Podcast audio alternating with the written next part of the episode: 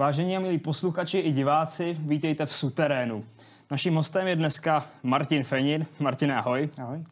Martin je bývalý fotbalový reprezentant, talent roku, oblíbený terč bulvárních médií, no a taky brzy už profesionální MMA zápasník pod organizací Octagon. Fighter. Ano. Fighter. A ještě tuším, že bys rád přidal otec Otec, ano.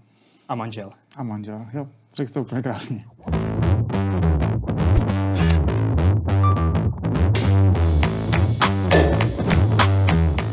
Martine, k OKTAGONu. Když přišla ta pozvánka, já jsem slyšel, jak to proběhlo, že si tě pozvali ve Frankfurtu na hotel a Tam... Ne, takhle to nebylo. Takhle to nebylo. Bylo to trošku jinak. Teda jestli to chceš dopovědět, nebo to mám... Já jsem to četl z médií, tak povídej. No bylo to tak, že se mi ozval, vlastně, jak se nechci kecat, Pavel Novotný, je to můj z Repory, ale Ondra Novotný. My se samozřejmě, ho znám od vidění, ale nikdy jsme se spolu kamarádi, napsal mi zprávu, že dostal číslo od Jirky Millera, což je fotbalový agent. A že by se se mnou chtěli sejít, že mají první turnaj vlastně v Německu, Octagon ve Frankfurtu, a že jsem tam hrál a že bych, jestli bych za něho nepřišel na hotel, před tou tu tam měl nějaký turnaj, zrovna dva dny na to, že by se se mnou chtěli sejít, abych jim pomohl s nějakýma kontaktama. Takže já jsem nadšený samozřejmě frčel, říkám paráda, tak si mi dají asi mi tam zaplatit samozřejmě letenku, je mi asi něco, něco na kafe a já se podívám zpátky do Frankfurtu, protože všichni ví, že prostě já k tomu městu mám vztah. Takže jsem byl nadšený, že budu moc pomoct. A takže jsem přišel na hotel tady s tím. A no, to jsme se ani moc dlouho nebojili, oni na mě vybalili, jestli bych náhodou nešel, nešel jakoby do ringu. Tak jsem se na ně podíval a říkám, jestli si nějaká skrytá kamera nebo co, říkám, jestli můžu tak prostě se, se neposrali. No a oni jakoby to nějak zaobalili a řekli prostě nerozhoduj se hned, prostě měj to v hlavě, určitě ten Frankfurt nepotřebujeme pomoct, tak prostě jenom si to takhle prostě nějak eh, nech projít hlavou. No, takže vlastně to bylo, jak bych to řekl, no, taková prostě, to bylo až tak nečekaný, ještě jako mi to ochromilo a já začalo mi to docházet až doma, když jsem to řekl manželce a manželka byla ta, která to vlastně rozlouskla, protože mi řekla, že bych byl blbý, kdo to nešel a to mě ještě víc zarazilo, takže mě vlastně nalomili také dvakrát a zlomili. No. Když jsem se díval na promo video přímo od Octagonu, které prezentuje to, že ty budeš v kleci, tak úplně na konci tohle videa tvoje manželka říká, myslím si, že to nezvládne. Tak jak to do sebe zapadá, že tě k tomu dokopala, ale zároveň ti podle videa nevěří? No ona mi to řekla takhle, byl blbý, kdo to nešel, že to stejně nedám, ale že prostě... tak tam je totiž, to jsem taky už někde říkal, ale uh, tam jde o to, že já jsem skončil v roce 2018 a s ní jsem začal vlastně s manželkou 2020, takže ona vůbec celkově fotbal nesleduje. Mě už nezažila dávno jako fotbalistu, jako profesionální sportovce, takže prostě ona mě nezažila tady v tom režimu a myslela si, že prostě už uh, jsem natolik jakoby znavený, že bych to prostě už se prostě ne, nedokážu namotivovat a, a prostě všichni ví, co to MMA obnáší, co se trošku tom orientuje, takže prostě na rovinu řekla, že si mi si to nedám. A když teď vidí, jak trénuješ, jak makáš, tak mění se to? Začíná ti věřit? No, ona je hodně negativní, ona je policistka, takže ona je taková degenerovaná tou prací, takže tam jí každý lže. Ale, ale jo, už asi jo, ale jakoby ještě mě nějak, jakoby to, ještě mě nějak, nejsou to ještě žádný mexický vlny doma, ale, ale už vidí, že prostě to je něco jiného, trénuju šestkrát týdně, takže to vidět musí, no. V jaké fázi tréninku si teď? Už si dostal ránu? Nedostal. Všichni mi říkají, že tam se asi budou dít věci, nebo dít věci, tak všichni čekají. Tam se teprve ukáže, jakoby, jak dokážu nějakou ránu přijmout nebo ne. Dělám pokroky, ale je to těžký, no je to těžký. Ani ne fyzicky, ale jako hlavou. Mě bolí víc hlava po tom tréninku, protože já jsem sice profesionální sportovec byl, ale ty pohyby jsou jiný, koordinace je jiná, takže mě učí vlastně pohyby a vlastně mě trvá strašně dlouho, než to jakoby pochopím, než jakoby to sladím, takže s těmi nevycházejí kroky, nevycházejí mi teda, připadám si jak ještě když jsem já jsem v Gorilla Gymu vlastně u jednoho z našich nejlepších trenérů, u Pepi Krále, ostatní z Octagonu tam, tam jsou, takže se člověk cítí, jak byl zvyklý z toho fotbalu, že prostě mu to jde, tak prostě se cítí jakoby fakt blbě, ale narazil jsem fakt na super, super partu. Vzali mě mezi sebe a pomáhají mi. Jakoby. Kdyby asi tam měl pocit, že jakoby se mi smějou, tak bych to asi ne zabalil, ale bylo by to těžší. No. A když jsi tam přišel úplně poprvé, nebyla ani ta prvotní reakce nějaká, že aha, Martin Fenin, fotbalista, bude si tady něco dokazovat? No to jsem měl strach velký, no. Oni jakoby, poprvé, jsem tam přišel, tak ten Octagon se mnou vzal vlastně kamera tým, aby jsme udělali takový spontánní první, abych já nevěděl, tam ani ten trenér nebyl, přišel potom, abych jsem o sobě nevěděl, aby to bylo spontánní na to natáčení toho dokumentu. K tomu dokumentu se pak vrátíme. A takže byli super. A vlastně pak to trošku povolilo, my jsme pak jednou šli, ještě na začátku jsem ještě si mohl dát nějaký pivko, ale to asi můžu dát teď taky, když mám čistý listopad, suchý listopad. A seděli jsme toho pivka a říkáme jim, jako, že prostě asi chápu, že, že z toho nejsou nadšený, že mě musí také trénovat. A mě říkají, ne, naopak, nás sere jako fightery samozřejmě tady ty Clash of Stars, tady ty kraviny, nebo prostě když se to už prostě, když už je to moc. Ale ty jsi profesionální sportovec, proti tomu nic nemáme. Jsi prostě sportovec, který prostě dělá sport, takže my to jako uznáváme. I když řekl, že vlastně na první dobrou řekl, že, to, že do toho nechce jít, že prostě trénuje fightery a prostě a když mu řekli, že to je na 12 měsíců, 10 až 12 měsíců, tak řekl, OK, do toho jdu, protože to je dostatek, dostatečný čas, aby jsme za sebe neudělali blbce, jak já jako trenér a on jako fighter, takže na to konto, že to je takhle dlouhá příprava, tak řekl, že do toho jde se mnou. Teď si nadhodil Clash of the Stars. Kdybys dostal býval pozvánku tam, jak by si s ní naložil? Já jsem ji dostal nepřímo, nebo můj kamarád Petr Pešl, který vlastně pomáhá, z začátku pomáhá s Instagramem, pomáhá mi vlastně tady s merčem a takovýma věcma, tak tady v tom, tady v té bandě tady těch lidí je, má tam, myslím, někoho pod sebou, nějakého influencer, nějak, jak, se to, jak se to jmenuje, který v tom byl a na nepřímo mi řekl, že ho oslovil, jestli bych do toho šel. Myslím, že řekli 300 tisíc.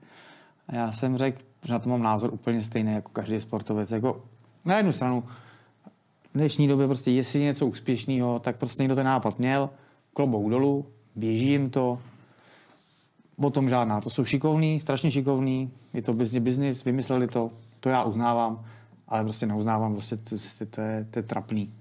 Je to fakt, je to parodie. A já jsem řekl na to konto 300 tisíc, dobře, dej mi 500 a půjdu do toho s tím, že jsem řekl, že, že, že když mi ti 500 dají, tak tam přijdu, budu dělat, že se připravu, spadnu v první sekundě a řeknu, no, prostě byl lepší, vám si 500 tisíc a řeknu, tak, chlapci, díky za pěti kilo a, a jdu domů. Ale jako na, mi do toho nešel, protože to fakt jako neuznávám, je to fakt... Takhle, já jako profesionální sportovec myslím, že bych se asi víc v životě schodit nemohl, kdyby do toho šel. Ty ostatní chápu, že to jdou. Ale jako profesionální bývalý sportovec asi by to bylo totální strapnění a asi bych se schodil. Nebojíš se strapnění v oktagonu? Nebojím, protože, protože jestli to dám, takhle já to dám, ale jestli se mi, jestli to dám zdravotně, protože mi 35, zatím to všechno běží super, musím zaťukat, ale jestli to dám zdravotně, tak jako se toho nebojím, protože za těch 12 měsíců, to jsem si taky nastavil, já prostě chci říct s tím trenérem, hele, dali jsme to všechno, víc jsme to dát nemohli, a to pak prostě, jestli prohraju, tak prostě chci prohrát vstyčenou hlavou, prostě dát to všechno, když prostě budu dostávat, tak se snažím vydržet co nejvíc a prostě snažit se prostě dát to všechno, aby ty lidi viděli, že jsem to prostě nevypustil. Takže strapnění se asi strapně nemůžu. Když tady tu přípravu dám celou, tak to už sám o sobě jakoby klobou dolů. Ty se hodně těšíš na frankfurtské publikum, protože všichni vědí, že ve Frankfurtu tě lidi mají rádi. Není možné, že by proti tobě vytáhli nějakého soupeře, koho by lidi měli v Německu ještě radši? No tak v Německu asi 100% budu mít někoho radši, to já vůbec jako, já se, bavíme se o Frankfurtu, tam samozřejmě někoho nevytáhnou, protože by byli sami proti sobě, kdyby někdo proti mě nešel, já proti někomu taky nešel, samozřejmě asi nemůžu, můžu, můžu odřít soupeře, ale to, nikdo není debilní, aby šli proti sobě dva lidi z Frankfurtu, takže to se stát nemůže, takže Frankfurt za mnou bude stát vždycky, to se, takže to se, to se nemůže stát. Samozřejmě, když budou chytrý a vytáhnou někoho, kdo... Takhle, nejlepší to, co vlastně chceme, chce i OKTAGON, chtěl bych asi i já, když jako neříkám chci, se prostě připravu, ale bylo by fajn, kdyby se jim povedl podobný příběh nějaký bývalý uh, fotbalistů, který už taky skončil, nebo je na konci, a aby jsme měli stejnou startovní čáru a nejlépe, aby to bylo s nějakým konkurenčním klubem. Dortmund, Schalke, něco takového. Protože si myslím, že by to mohlo ještě dostat takový jiný náboj, že by ty fanoušci fakt ještě vyloženě by si řekli, je, hele, to fakt jako, to je náš oblíbenec, váš oblíbenec, tak by do toho šli víc, takže tohle to by bylo asi nejvíc fajn. No. Napadl tě už někdo konkrétní, třeba z Schalke Dortmundu, kdo by to mohl být, nebo s kým by si třeba chtěl vyřídit účty v kleci? Vyřídit, ne. My jsme právě ptali z OKTAGONu, jestli mám někoho, s kým bych jako by si chtěl vyřídit účty, ale já jsem takový nikdy úplně konfliktní nebyl. Navíc jakoby to je tak strašně to síto vlastně tak nevím, kde bych jako mě napadl, jaký hráč tady zrovna v takovéhle fázi, jako jsem já, že jo? to prostě, řekl jsem, že nevím. Řek, řekl jsem pouze, že by bylo fajn, kdyby to byl někdo lokální. Ty vlastně ty fanoušci jsou třeba, jsou jakoby na sebe, jakoby nej, nemají se úplně rádi.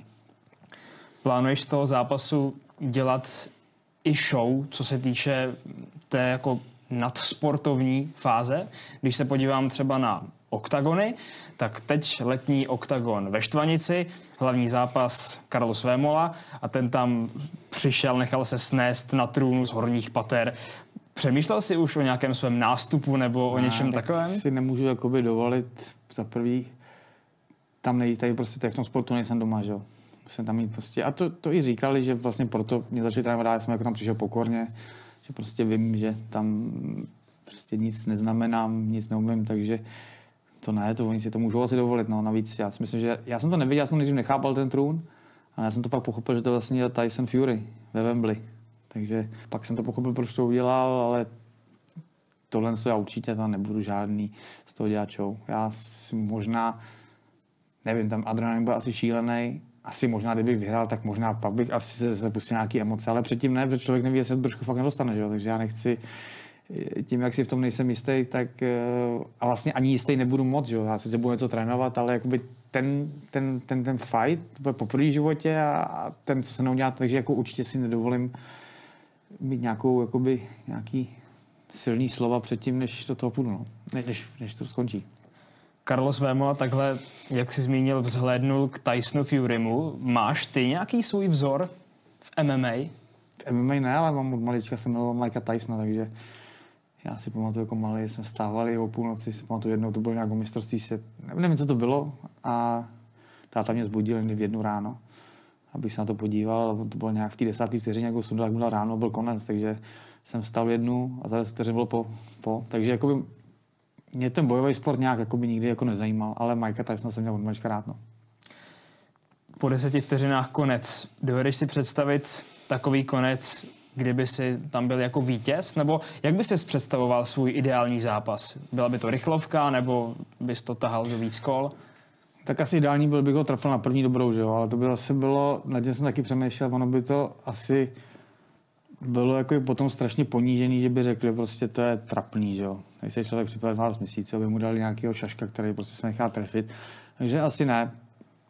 Jako nechtěl bych být nějak hodně zmydlený, ale chtěl bych asi, aby na 100%, tak jasný. Vyhrát chci, ale prostě by bylo vidět, že dokážu chytit nějakou ránu a že se dokážu, jakoby, že jak si všichni myslí fotbalisti, jsou baletky, že to prostě po první ráni nezabalím, tak asi asi ideální průběh byl, aby to bylo nějaký vyrovnaný, abych třeba pár ran schytal a bylo vidět, že prostě tam ta vůle se zvednout a no zvednout ne, spadnout nechci, ale aby prostě jít dál. Takže chci, aby to bylo vidět, že oba dva něco jsme se naučili ty 12 měsíců a já vyhrál. Už jsme se bavili o tom, že ránu si ještě nedostal, ale tak už trénuješ nějakou dobu. Zajímalo by mě, jestli tušíš, jestli budeš lepší v přijímání nebo v rozdávání rán. Já takhle. Já to vždycky laicky, jako tak nějak se snažím to, mě učil vždycky táta prostě myslet na to, jakoby, no, jenom logicky, jo. Tak já nevím, tak ty se hraju za řepory na jaře, že jo. Na jaře. No a tam jsem dostal ránu a tam jsem vlastně frajer vypnul. Vlastně zlomil mi nos, tady vlastně, že to mám, jakoby, tady mi vlastně to nenalomil, ale takže a vypnul mě a to si myslím, že takovouhle ránu, jestli dostanu, tak to asi nedostanu v tom nebo dostanu, ale asi od nějakého pořádného fightera, takže já si myslím, že schytávat umím z toho fotbalu. Máš jako bývalý fotbalista třeba výhodu, co se týče úderů do nohou? Ne, ne, no to je, ne, to, to je strana, to je super, super, že se na to ptáš. My jsme byli v tom Německu, že natáčeli ten dokument a natáčíme různé zajímavé věci, tak tam je největší lokální hvězda Christian Eckerling. Navíc on je ještě vyloženě z toho jakoby takového toho s těma rowdies a frankfurtskýma fanouškama jak fakt spjatej. A, takže jsme s ním natáčeli, bylo to zrovna den potom, jak tam měl rozlučku ten můj kamarád, jsme hráli vlastně na hlavním stadionu. Já přišel na trénink, říkám, ale já vlastně trénovat nebudu, se něco stane, jsme mě včera byli do 4 do rána, nikdy tady neskutece, on se smál. Říká, že to chápe, že všechny taky zná.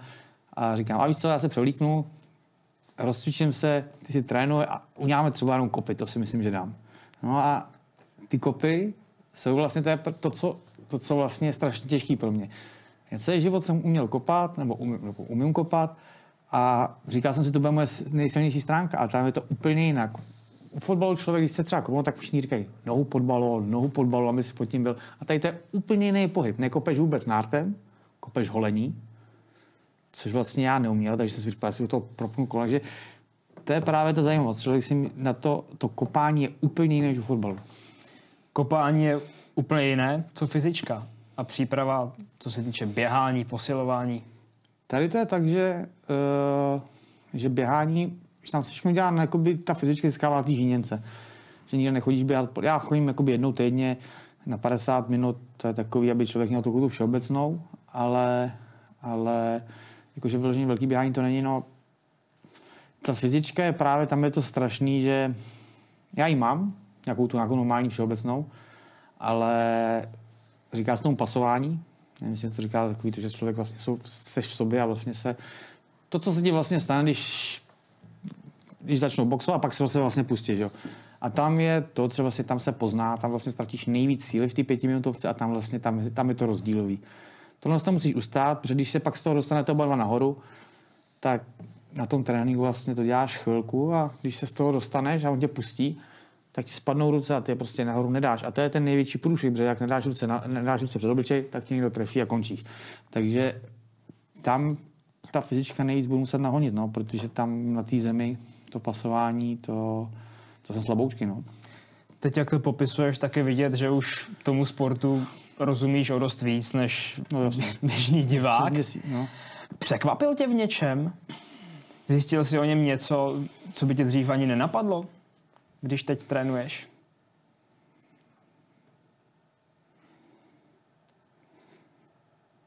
No, asi jakoby, až když jsem teď dělal, já to dělal dvakrát tím, no, tomu se říká to pasování, že vlastně si člověk neuvědomí, že, že, že tam to člověk dá i tím adrenalin na té zemi, ale pak vlastně vstane a pak musí, pak musí jakoby dát ty ruce nahoru, protože vlastně člověk si tu hlavu pořád musí chránit. To se on tomu říká, jedna, jedna bije, druhá kre. To vlastně, když, když, když boucháš, říká jedna bije, druhá kre. To vlastně pořád musíš si bránit obličej. No a to je to, co jsem asi jakoby nevěděl, že to je na tom to nejtěžší, no, že vlastně ty ztratíš tu sílu a pak ne o tom, že bys to té zemi neudělal, ale že pak se zveneš a pak teprve vlastně pokračuje. A tam je to nejdůležitější. Jo. Teď se přenesem na půl k fotbalu. Eh, jeden z tvých známých výroků, a ty to opakuješ často, je, že si vždycky rád simuloval, nasimulovat penaltu, že to je výhra, hmm. že v podstatě přehraješ proti hráče no. i rozhodčího a prostě hmm. si hrdina. V MMA se simulovat asi moc nedá. Dá se tam takhle nějak podvádět? Vymyslet já, tam něco jako Já už jsem, ne, vymyslel, ale já jsem to nevěděl, mi to jako ne, ne to, ne, ne, nechtěně jakoby řekli. Je tam úder, do, eh, když ti kopne do koulí, tak eh, to se nesmí a je pět minut pauza. To znamená, že když to nasimuluješ, tak máš pět minut a to je fakt jako, to je kurva hodně času. To znamená, že když to vlastně se tam stalo tomu Christianovi Ekerlingovi v tom prvním zápase před tím třema, čtyřma měsícema a oni ho obvinovali. Oni to pak vlastně kvůli tomu nevím, jak se to řekne anglicky, oni nějak tomu říkají, že ten zápas vyhrál a oni ho pak zpětně anulovali, že to je nerozhodně, protože dvakrát po sobě, já to neviděl to v tom, tom hledišti, že tam těch 12 tisíc lidí úplně řvali, atmosféra jako kráva a on najednou šup ve 20. vteřině na zemi. říkám, co to je konec nebo co? Ne, to je koule a máš pět minut pauzu. Takže když můžeš vlastně, když asi když nemůžeš a on to blbě udělá a nasimuluješ, tak můžeš pět minut získat. Teď ještě k té samotné pozvánce, když vyšlo na veřejnost, že budeš bojovat, zaregistroval s nějakou reakci někoho slavného, teď myslím konkrétně třeba od Karlose Vémoli, protože vy se znáte, ty jsi byl v jeho show, tak napsal ti třeba něco, nebo? No, my se jako asi až tak na sebe ani máme čísla, takže zaregistroval to asi, ale to je právě ono, to je otázka, na to koukají vlastně všichni, ty, ty fighteři, na to koukají skrz prsty, že jo ale jako musím říct, že jsem měl spíš pozitivní jakoby ohlasy.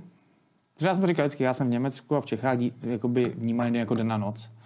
Tam mě mají rádi, neskutečně, jako ještě, ještě vlastně, protože jsem, což je prdel. V Německu vlastně si myslí, i mají rádi, protože jsem po tom, co jsem přišel konečně, tak jsem zůstal skromný a takovej. A tady zase jsem byl, tady zase jsem šel do, jakoby do Německa a peníze, stoupnul slápa do hlavy, že se den jako noc. V Německu to úplně super vnímali, a v Čechách, samozřejmě kromě těch debilů, co mě vůbec nezajímají na těch, na těch, na těch, na těch různých těch komentářích, ale většina lidí, všichni kolem mě, všichni, co mě volili, bývalí trenéři, i, i lidi z fotbalu, to říkali, že to je pro mě strašně super a že mi jako přeju hodně štěstí. Když tě v Německu vnímají jako den a obecně se tam asi cítíš mezi lidmi lépe, hmm. proč tam nežiješ? Umíš německy, donedávna si měl ve Frankfurtu byt. Hmm. Proč si tam nezůstal po konci kariéry a žiješ tady v Česku, kde jsi jako ta noc? Tak protože zase jako, ať je to to, tak pořád tady jsem doma, že jo. Je tady, prostě mluví se tady česky, já nechci mít prostě mít děti, já prostě nechci. Jsem tam jakoby šťastný, když tam jsem, ale to prostě to bych tam musel mít, to by, musel, to by musela být schoda okolností, kdybych tam tenkrát končil tu kariéru, měl jsem třeba německou přítelkyni, to jsem jednu dobu měl, tak by to třeba eventuálně dávalo nějak smysl, ale jako takhle už to, to nedává. Bych musel česk... manželku což vytrhávat, to nejde. Myslíš, že to rozdílné vnímání vůči tobě od Němců a Čechů je dáno nějak i rozdílnou mentalitou těch národů, anebo je to prostě tím, že v Česku se zapsal nějak a v Německu se zapsal jinak? Je to mentalitou, to samozřejmě, tam si vás prostě víc váží jakoby fotbalisty. A to byla doba hlavně, teď bude ta knížka s tím Kubou Kovákem, to si myslím, že bude hit, protože tam vlastně to řeknu. Já jsem vlastně nikdy vlastně o sobě nikdy nic pořádně neřekl. Člověk si jakoby nechává vždycky mlátí přes držku od těch novinářů a vlastně se k ničemu nevyjádří. A tady to bylo tak, že v té době, když já jsem začínal, tak tady byl bulvár úplně v největším hypeu. To tenkrát prostě to, to byly prasata, všech prasat a, a to, to každý potvrdí, to prostě nemělo společného ničím. To byly prasata, prostě to teďka můžu říct, každý v tom bulvaru dělal, tak ty lidi zaslouží normálně, aby přelo auto. Fakt normální hnůj. Nevím, jak to popsat, už jako jsem nad věcí, ale prostě to si tady člověk mohl napsat, že si znásilnil dítě a nebyla to pravda. A nikoho to nezajímalo, neměl si žádnou obranu, teď si ten bulvár mohl dělat, co chtěl. A prostě tady jsme tenkrát, já jsem hol do 20, po tom euru, když jsem byl ta hvězdička, že jo, tak jsme se tam porvali před tou kosičkou, oni si mě vlastně zaškatulkovali a pak už jsem vyhořel, měsíc na to, dva měsíce na to ve Frankfurtu, naboural jsem auto a už to jsem nojil a vlastně už jsem se z toho nedostal, takže mm, tady se z toho ani moc jako v Čechách moc nejde dostat, no, když, když, když oni nechtějí, takže já jsem byl taková, já jsem tomu některé věci asi potom nahrával, ale, ale jako byl jsem vyloženě oběť bulváru. Teď si toho o bulváru a o bulvárních novinářích, pokud jim vůbec můžeme říkat novináři, řekl hodně negativního. Zažil si někdy od novinářů, že by ti naopak někdo pomohl, že by tě třeba tak trochu vytáhl z něčeho, že by se tě zastal, dal ti příležitost něco objasnit?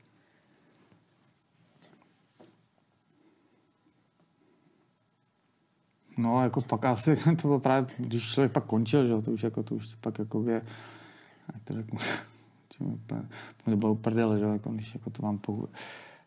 Jste, říkám, to v té knížce, v té knížce bude zajímavý, já to vlastně mám na rovinu, že tam to bude krásně udělané. To bude vlastně, co se o mě napsalo, jak to vidím já a důkaz. Takže pak tam budou samozřejmě věci na rovinu, které člověk ani neví, co jsem udělal, třeba nějaký plus. Takže asi jakoby, tam některé věci jako je dosti, dosti jakoby, e, sám na sebe napráskám. Ale jakoby, tam člověk až teprve uvidí, že to, v jakém jsme žili jakoby, úplně v světě virtuálním. To, to, úplně to, já řeknu jenom ve zkratce to, jak jsem měl, jestli je tím člověk zamyslí, tak jsem měl jestli člověk má brečet, smát se, nebo já nevím, prostě to já jsem měl dva až deset let za loupežní připadení. Jako to, to, si člověk, jako to, až si člověk bude tu knížku, tak si řekne, to se nemohlo, prostě to se nemohlo tomu Feninovi stát. To se prostě nemohlo stát, protože to je, aby si někdo vymyslel to, že prostě já mám loupežní přepadení dva až deset let, já jsem se dělal televize každý den koukal jsem na ty televizní zprávy. A Fred přepadl někoho na pumpě, bodnul ho, hrozili mu až čtyři roky. A měl dva až deset let. Jenom proto, aby mě ty svině mohly nechat odposlouchávat.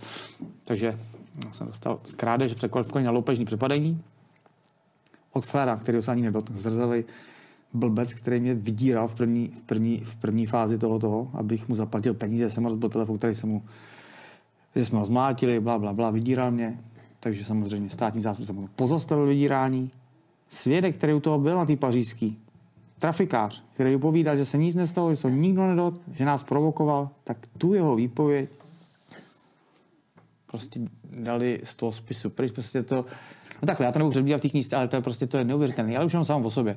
Jak já můžu, i kdybych, i kdybych ten telefon ukradl, i kdybych mu dal facku, tak přeci nemůžu mít 2 až 10 let, ne? Jak ses v těch letech, kdy tě podle tvých slov bulvár takhle drtil, cítil?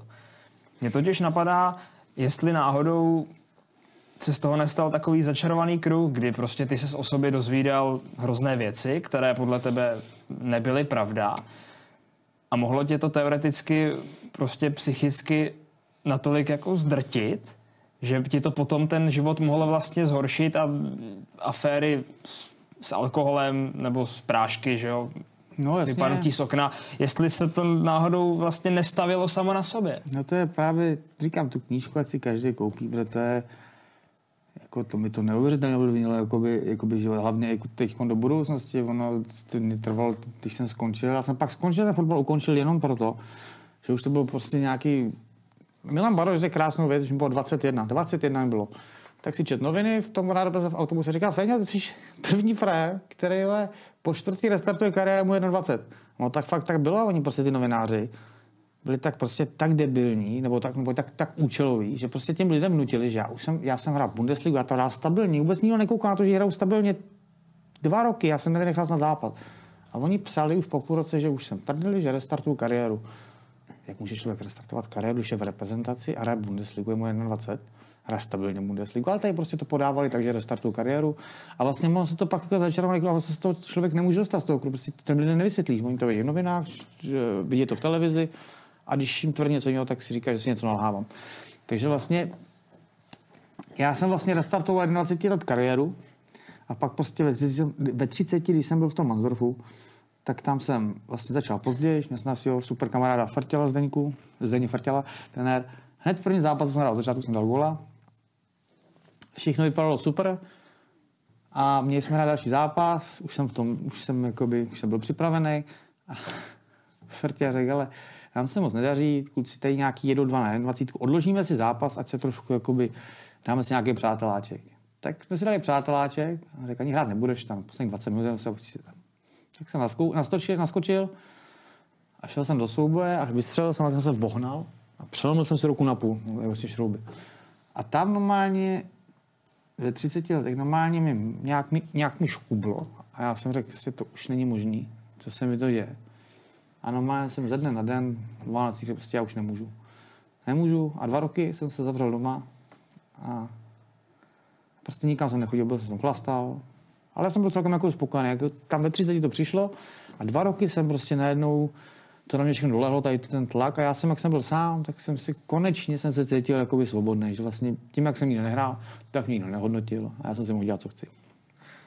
Takže éra chlastání přišla až v těch 30 letech a nebyla tam nikdy dřív, jako to by psali? No tak jako jsou, každý auto jezdí na něco jiného, že jo?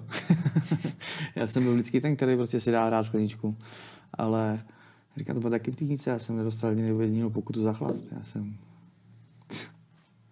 ve Slávě, kolik jsem, kolikrát jsem chodil dechat. Nikdy jsem nic nenadechal. To se prostě tak nějak jakoby vezlo, jako, tak zajímavé. Říkám, to bude v té knize všechno jakoby černý na bílém už knížku zmiňuješ po třetí a teď je podzim roku 2022. Ona měla být už docela dávno, podle původních odhadů nebo podle původních tvrzení. Proč ještě není venku? No, to musíte Kubíka Koháka se zeptat. On si s tím dává záležet. No, teď jsme zrovna byli v divadle se ženou, za kulturou. On tam byl taky, v Broadway. Tam žena se už ptala právě, tak jako, co, jako napíšeš to už někdy, nebo to? A on říká, přepisuju, přepisuju a říká, počkej, teď je ten fight, teď na Vánoce to vydává každý na Vánoce, chceš být 15. někde mezi těma knížka. Ne, počkej si, v Dubnu to vydáme. Budeš, všude všichni budou kupovat, všichni. Budeš spíš na Vánoce se každý vydává knížky, tam bys byl nějaký 15. pořadí. Budeš číslo jedno. Takže teď, teď už na 100% bude, už to má, říkal, že už mu chybí snad jenom nějaký dvě hodiny přepisování, protože my to nahráváme, když spolu jsme, tak vlastně on to nahrává je to do telefonu, říká, že poslední dvě hodiny přepisování chybějí. Takže na 100% to bude na jaře a on říká, máš narozeniny v Dubnu, je to v červnu, máš fight, ideální, že si myslím, že to bude v Dubnu na moje narozeniny. Proč jsi vybral jako autora knihy o sobě právě Jakuba Koháka? Ale mě to říkali už od nějakého pádu v okna 2012. Mi říkali všichni, prostě, co mě fakt znají. Jako to by se dělo věci, že to je neuvěřitelný. Když to byly, bych tady musel jmenovat x milionů, co se mi stalo. Říká, ty prostě ty jsi tak neskutečný, ty prostě musíš napsat knížku. Prostě musíš napsat knížku. Já říkám, no, dobrý, to. A pak jsme se prostě seznámili v tom období, jak jsem měl, jak jsem vypnul, jak jsem přes, tak jsem se nějak, jak jsem nemusel trénovat, jak jsme se jako víc potkávali jako po Praze e, za písničkou s Kubou a jak jsme se o tom bavili. A my jsme si strašně, jakoby sedli jsme kamarádi a ono, tady to prostě nejde právě novinářovi, jako jen taky, kterýmu nemáš jakoby vyloženě vztah. U něj je vidět, že je to fakt strašně zajímá, je to fakt kamarád, pomohl asi skoro nejvíc tenkrát vytáhnout ty dva roky, jak jsem byl v tom IKEMu potom, mi, tak byl asi jeden z těch, co mi nejvíc pomohli mě z toho jakoby dostat, abych se postoval takže prostě mu strašně věřím a aby tady to člověk mohl dát na papír, tak asi to musí být fakt, ta chemie musí, musí jakoby být mezi těma dvouma a to on je, no. Pro koho ta kniha bude určená?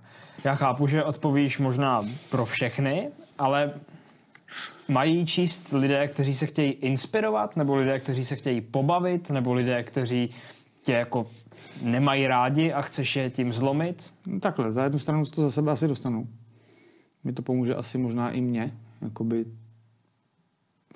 asi to jakoby konečně odhákovat a jakoby poslat to za sebe. Já už jsem smířený s tím, že fotbalist prostě, než pozor ještě po tom fajtu, jestli se to nepoložím, ale, ale už jsem jakoby smířený i s tím Frankfurtem a prostě to bylo těžké prostě vzdát se těch věcí, reprezentace, Bundesliga, ten pá, jako bylo strašně moc věcí, takže to za sebe dostanu teď, protože jsem to nikdy neřekl. Nikdy jsem to neřekl na tak, jak to bylo.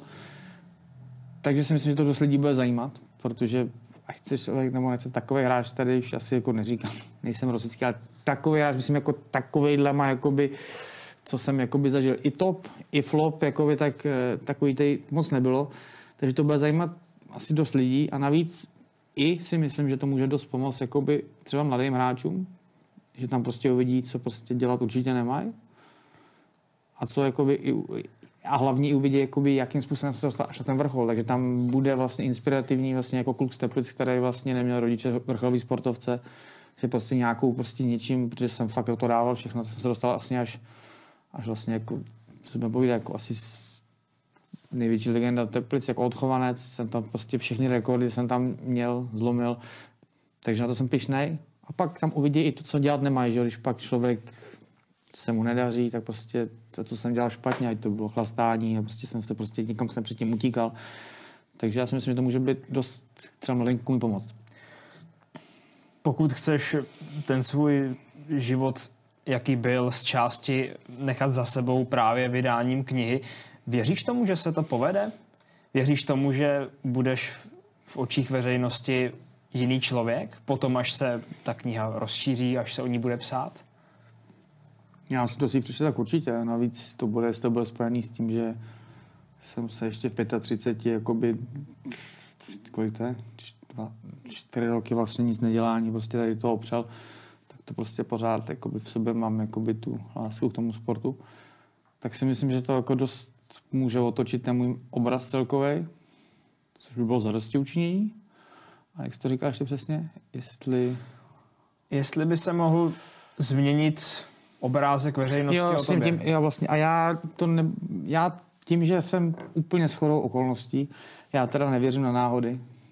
Celkově moje hashtagy neznáš bolest nebolí, jsem používal dva roky a teď najednou přijde oktagon. Prostě to je náhoda jak svině, že jo? Že prostě používáš hashtagy a pak to přijde, jak to do toho pasuje přišel OKTAGON, že to budou natáčet s mojí kariérou šup a dva týdny na to přijde pozvánka, že ještě si jednou zahrajou ve Frankfurtu. No, já jsem od 2011 vlastně neměl nic jiného před očima, než ještě jednou se vrátit na ten stadion. Takže já jsem tím, že jsem se vrátil na ten stadion, že jsem tam ještě jednou nastoupil před plným stadionem, měl jsem tam i dceru, i manželku, tak tím jsem si definitivně uzavřel Německo a mám, mám klid.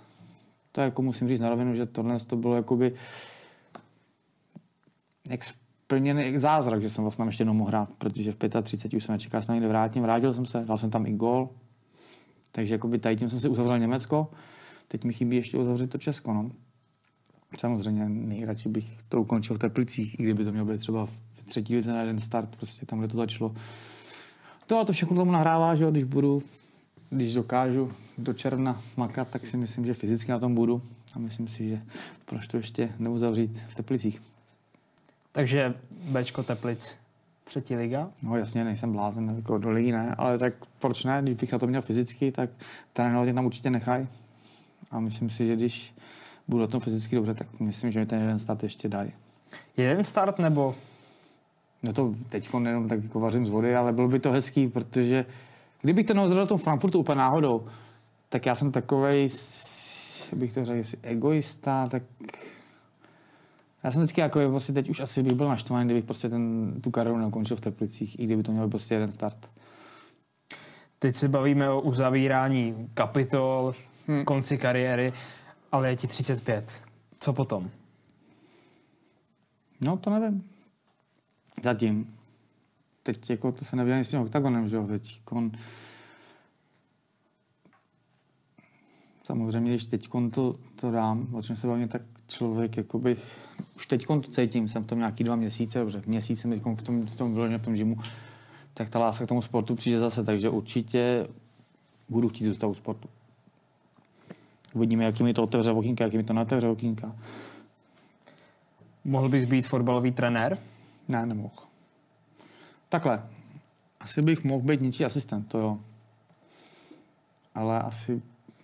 Ale to je přesně ono, kdyby se mě zeptal před rokem, jestli budu do klece, tak ti jak řeknu, že jsi neposral. Ale ne vůbec, jako to naláká vůbec. Jako dětí už vůbec ne. Asi možná, říkám, mě to asi, jako řeknu příklad, Tomáš Unal v Teplicích je asistent a když se se bavil s jeho manželkou, tak si říkají, tak jestli teď nebude trénovat nikdy v životě a teď je trenér baví ho to, takže Radek je taky blázen do toho úplnej, takže nevím, zatím říkám ne. A kdyby ne trenér, tak kam je nám, aby zůstal u sportu?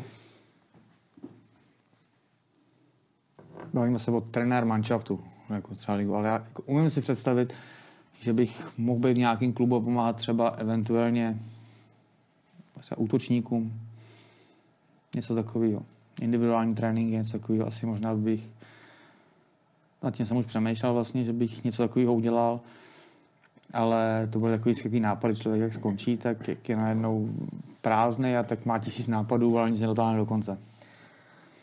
Co tě k těm současným nápadům motivuje? Když se podívám na průměrného člověka, tak to může být naplnění snů, může to být sláva, můžou to být peníze. Co z toho motivuje teď tebe? Co ty nejvíc potřebuješ? Co ti nejvíc chybí? Potřebuješ si vydělávat peníze nebo potřebuješ no slávu? Proto jsem, proto jsem právě nemusel dělat nic, jako peníze problém nejsou, což je špatně na jednu stranu. A... Ale teď ten hnací motor, jak ty to říkáš, eh, jsou dvě věci. Jako určitě to je ten režim, protože od sedmi let jsem ho měl. A prostě pak najednou ti ten režim chybí. Až si můžeš dělat, co chceš, tak děláš všechno, ale neděláš nic naplno, což je špatně. Že režim. A co si budeme povídat, no, uh, já díky tomu, jak jsem tady vlastně bulvárně jakoby zapasovaný, takže když tři roky nehraju, tak pokaždý, když se někde tamhle uh, zakopnu v obrubní, tak jsem pořád jako v titulce blesku, takže jakoby úplná sláva mi nechybí, ale samozřejmě to, že teď jsem jako středem pozornosti, tak mi dělá hodně dobře, takže i tohle, protože já jsem to řekl s tím dokumentem, nabídka, finance se, o těch se vůbec nebavili, oni něco nabídli, Samozřejmě, já bych to nedělal zadarmo. Ta nabídka byla fajn, super, ale já jsem s ní vůbec o ní nediskutoval. Já jsem jsem řekl, to prostě chci, chci mít prostě režim, aby mi zařídili trenéry, abych eh, byl placený měsíčně, abych prostě byl jak ve fotbale, ale oni mi řekli, vlastně to bylo to nejvíc, že vlastně o mě budou natáčet profesionální dokument v Němčině, to je to vlastně německý trh, něco jako Netflix, nebo nevím, jestli na ten Netflix nakonec dostanou, to asi záleží, jak to půjde, ale vlastně tohle to bylo asi víc než ty peníze, že vlastně najednou budu prostě středem, středem pozornosti a to prostě, když se dostaneš na takovou úroveň, kde jsem třeba byl já, tak prostě pak, jak se jdeš prostě pomalinku, tak ti to chybí. To je to, co se právě, a to ti řekne každý fotbalista, co skončil, to bylo na takový úrovni, že prostě ta pozornost ti prostě zákonitě chybí, že jo. Si 50 tisíc lidí máš každý den na stadionu a prostě pak jsi takový prázdný, no. Jak často se ti dneska stane, že tě někdo pozná na ulici, osloví tě? Celkem často, ale to je spojený... Teď ten OKTAGON samozřejmě taky ještě trošku pomohl, ale já jsem měl to s tím, eh, jak s, vlastně se, s, Kas, Kasanovou Bulharem, vlastně ten rapper mě napsal písničku. A to bylo někdy v roce 2019 a to už jsem byl takový, že to ní, díky tomu bulváru mě poznává dost lidí, ale nebylo to tak, že za mnou chodí se fotit. Takže jako vždycky jsem přišel, všichni na mě koukali, jo, Fenin všichni věděli, ale tím, jak napsal tu písničku, tak se to úplně nějak zlomilo a já jsem chtěl úplně cílovku, vlastně nějaký třeba 15 až 25, takže já poslední nějaký tři roky vlastně jsem poznávaný hodně, ale jakoby tak, když někam jdu, takže, ale to díky tomu reperovi, protože ten mě vlastně, ten mě dostal vlastně zpátky, jakoby do, že jsem v kurzu. Když eh, rap Svek Martin Fenin vznikal, tak jak to vlastně bylo? On tě oslovil s tím, chtěl bych napsat tady rap a bude to o tobě můžu, anebo ty jsi vlastně vůbec nevěděl, že něco to bylo vznikne? Vtipný, a... To bylo právě v roce, v těch dvou letech, co jsem, jak jsem se uzavřel do sebe, jak jsem vlastně jenom, asi každý nemyslí, že jsem jako byl doma jak nějaký depresi. Vlastně jsem pil, ale jsem ne, ne, nechodil jsem, nemusel jsem nic dělat, že? takže jsem byl doma, nebo jsem někde, protože jsem vlastně víceméně pil, jsem takový takový možná tak nějak bylo jedno, jsem nic jako nevnímal a ta písnička přišla, ale já o ní nevěděl. Ale potkali lidi na ulici svek a říkám, že to malé, že svek. A vlastně pořád víc a víc. A dokonce mi psal v té době nějak, nějakou zprávu, to si pamatuju, jsem to přišel, já vůbec neznal. A tam byla zpráva, ahoj Martine, já jsem fotbalový fanoušek a prostě já jsem napsal písničku, vůbec si to nemyslíš špatně, ten rap prostě takhle je, ono to vypadá, že si ti směju, ale jakoby já tě jako hráče mám rád, obdivu. Nebylo to myšlený špatně, takže jakoby jsem jakoby to ospravedlnil tím jakoby nějak. A já jsem se úplně v klidu, kam. ale začneme volat lidi, bývalí spoluhráči, kamarádi. Ty děláš si prdel za žalu, jo? Říkám, proč? Ty on se s tebe nemá dělat prdel, ty jsme za trosku, ty vole, všichni smějou. A říkám, no ty vole, já to vidím trošku jinak. To je chytlavý jak svině. A on to chytlavý je, že jo? A říkám, no dobře, ale jako ono, když se na to podíváš, jako by, to je úhel pohledu, že jo? Kdo má o sebe písničku? A ono jako by tam jednu stranu zpívá dobrý, z, z, uh, žádný metly, ale golf, prostě, ale je tam jako by o tom, že jsem legenda, že Martin je legenda, tak jako já jsem to vzal právě z druhé strany, říkám, mi se to líbí ta písnička, držte všichni hubu. A teď ty lidi za mnou chodí zpětně, říkají, ty no, dobrý. Říkám, no a jste mi říkali, že zažalu, říkám. Teď se s ním chodím na koncerty, jsme víceméně kamarádi. Takže jakoby, já za tu písničku jsem strašně rád. A mě to jedna z věcí, co mi pomohla vlastně s tím kohym. Mě jako postavila nohy, protože já jsem byl takový vlastně už takový odevzdaný ze vším. A ono teď, teď jak se bavím o tom oktagonu, že to najednou přišla ta, ta sláva. Zase taková, říkám. A ono tě to jakoby, když ty, ty lidi poznávají, tak už nechceš vypadat jak debil, že už nechceš být nikdo ale už se jakoby snažíš zase nějak fungovat. Takže ta písnička je taky jedna z věcí, co mě jakoby nakupla zpátky. No. Dostal jsi někdy mikrofon, ať jdeš repovat? Svek Martin Fenin? Ne, dostal jsem to, to bylo strašný. Jsme se domluvili, to byl křest, jak se jmenuje, lo, jak je lokál v Dlouhý, tam je Roxy, ne, to není Roxy, to je Roxy? Vedle lokálu v Dlouhý? V Dlouhý Roxy je, ale... Jo, tak jo, to tak je... to bylo v Roxy a tam měl právě koncert a to bylo v koronadobě, takže to nemohl vypadat úplně, jak to vypadalo na dvakrát. 500 lidí, konec, 500 lidí. A říkal, pojď přijít za mnou a já tě mu na to, já tě mu na pódium. Ty vole. Tak já jsem tam stál, že v té backstage a oni už tam jeli a to, to bylo úplně narvaný ten Roxy a já jsem říkal, ty vole. Jsem byl víc nervózní jako ve fotbale, říkal, co já tam budu dělat, nevím, tancovat, nevím, repovat, co tam budu dělat. Nervózní jako král a já jsem v tu dobu jsem měl něco, jak mám teď, já měl suchý listopad a v té době jsem měl prostě nějaký měsíc, co jsem nepil, takže říkám, ty tak kdybych si dal aspoň nějaký drinky, že jo, bych prostě byl nějaký, jakoby, víš, uvolněný. Jak jsem tam vešel, že jo, ty lidi úplně šílel, já jsem si říkal, když jsem nějak Backstreet Boys, tak jsem tam jenom tak chodil, jak jsem mával, tak jsem si tam s podával ruce, víš, jaký to, jak to znáš. A pak jsem tam jako tak zaučil zpátky mezi ně, oni tam rapovali, protože jako já jsem se od malička strašně, strašně styděl zpívat, tancovat, takže byl jsem tam, oni mě repují, něco řekni, já to říkám, ne, vůbec nechci mě být, takže jako by měl jsem tu šanci a bylo to šílený. Jako na jednu stranu pěkný, ale neužil jsem si to, protože jsem byl nervózní jako kráva. Když jsi naposledy opravdu zapařil, když se bavíme o Roxy a o tom, že jsi zdal pár drinků? No, tak jako, to, se, to je spíš mojí ženy, kdy mě vyhání, ale já, já jsem takový nikdy nebyl, když to samozřejmě všichni si to tvrdí, ale já jsem nikdy nebyl nějaký jakoby barový, že chodil do koziček, všichni si myslí, fenín, kozička, já jsem nikdy, ale to bylo tím, že člověk, když v té reprezentaci strašně brzo, tak se bál chodit mezi lidi, protože v té době to trvalo, to s klukama měli Tomášem Falošem všichni. Trvalo 10 minut, 15 minut maximálně jsme byli v nějaký hospodě, než prostě někdo, nějaký zmrt zavolal z těch lidí novináře a oni prostě přijeli. Takže my jsme prostě už od těch 20 jsme chodili do svých hospod, ke svým hospodským, který prostě tu hospodu zavřel a když tam někdo byl, to byl prostě jenom štanga, takže, takže jakoby já jsem nikdy nebyl takový, že bych někam chodil mezi lidi moc. No. Měl jsi nějaký svůj recept, jak se dostat do nálady? Někdo má, že si dá tři panáky, někdo, že si dá pět piv. Měl jsi něco takového? Nebo si pil vždycky, co, co tě napadlo? No, tak to je takový, to je takový dětský, že jo, to si myslím, že už jako... Já jsem to měl vztah k tomu alkoholu. že jako, já, jako, já jsem, jako, než abych se dostal nějak to nedává smysl, tak prostě si vyloženě, abych si to užil, tak jsem fakt musel s kamarádama nejlíp do nějaký pětky hospody, kde je jukebox. Tam si prostě sednout. Já si nějaký piva, nějaký paňáčka a pak pustit nějaký písničky a ono to pak český Haňulku Zagorovou a už to jede samo. To je jako asi bylo asi takovej, kdybych měl říct takový úplně nejideálnější večer, prostě třeba s Tomášem Folšem a s klukama, s tou naší bandou máme skupinu alkoholici WhatsApp, na WhatsAppu, tak prostě sednout si, tam v Řeporích máme vlastně kam, který vlastně byl hospodský, tenkrát už se Matouše, jestli víš, jak byl ten průšvih. Ty nás vyhodili. Tak teď má vlastně Sokolovnu v Řeporích, takže jako ideální večer, jít si sednout někdy v 11 dopoledne, si dát sraz, zavřít to tam, pustit si jukebox, něco dobrýho k jídlu, nějaký pivečko, zelenou. Tak asi jako ideální den. No. Whatsappová skupina Alkoholici s Tomášem Ujfalušem. Kdo tam ještě je? No, tak jako řekneme to Ufio, tak ten to mi to odpustí. Já nebudu prášit kluky. Dobře. Kam chodíš dneska, když si chceš užít to odpoledne, chceš si dát nějaký drink, něco? No tak teď už je to jakoby jiný v tom, že mám dceru, že takže už to není takový, že si prostě můžu říct, tak pojďme si to, pojďme si tam dát v 11 dopoledne jako, jako snídaní. takže tam u nás, jak bydlím vlastně, já tam bydlím na Sulka, tak tam jsou prostě, tam mám taky jednu hospodu koziček, to je taky taková pětka, takže člověk tam jakoby, tam, kde mám klid, no.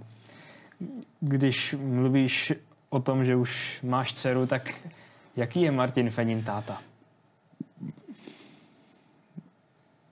Já myslím, že super. A hlavně teď, její 18 měsíců, tak teď to je začíná být sranda, už jakoby, už ví, co chce, už ví, už říká táta.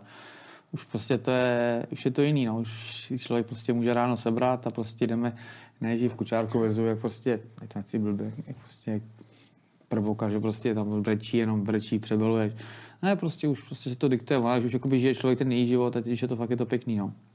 Bude spíš po tobě, nebo No, po mamince? to, že jo, no. Já sám jsem, a to asi ža- to všichni rodiče se v- se v ní nevidějí, všichni říkají, jakoby, že jsem to celé já, ale jakoby určitě mm, charakterově po mně, no. Takže jakoby strašně jakoby šílená.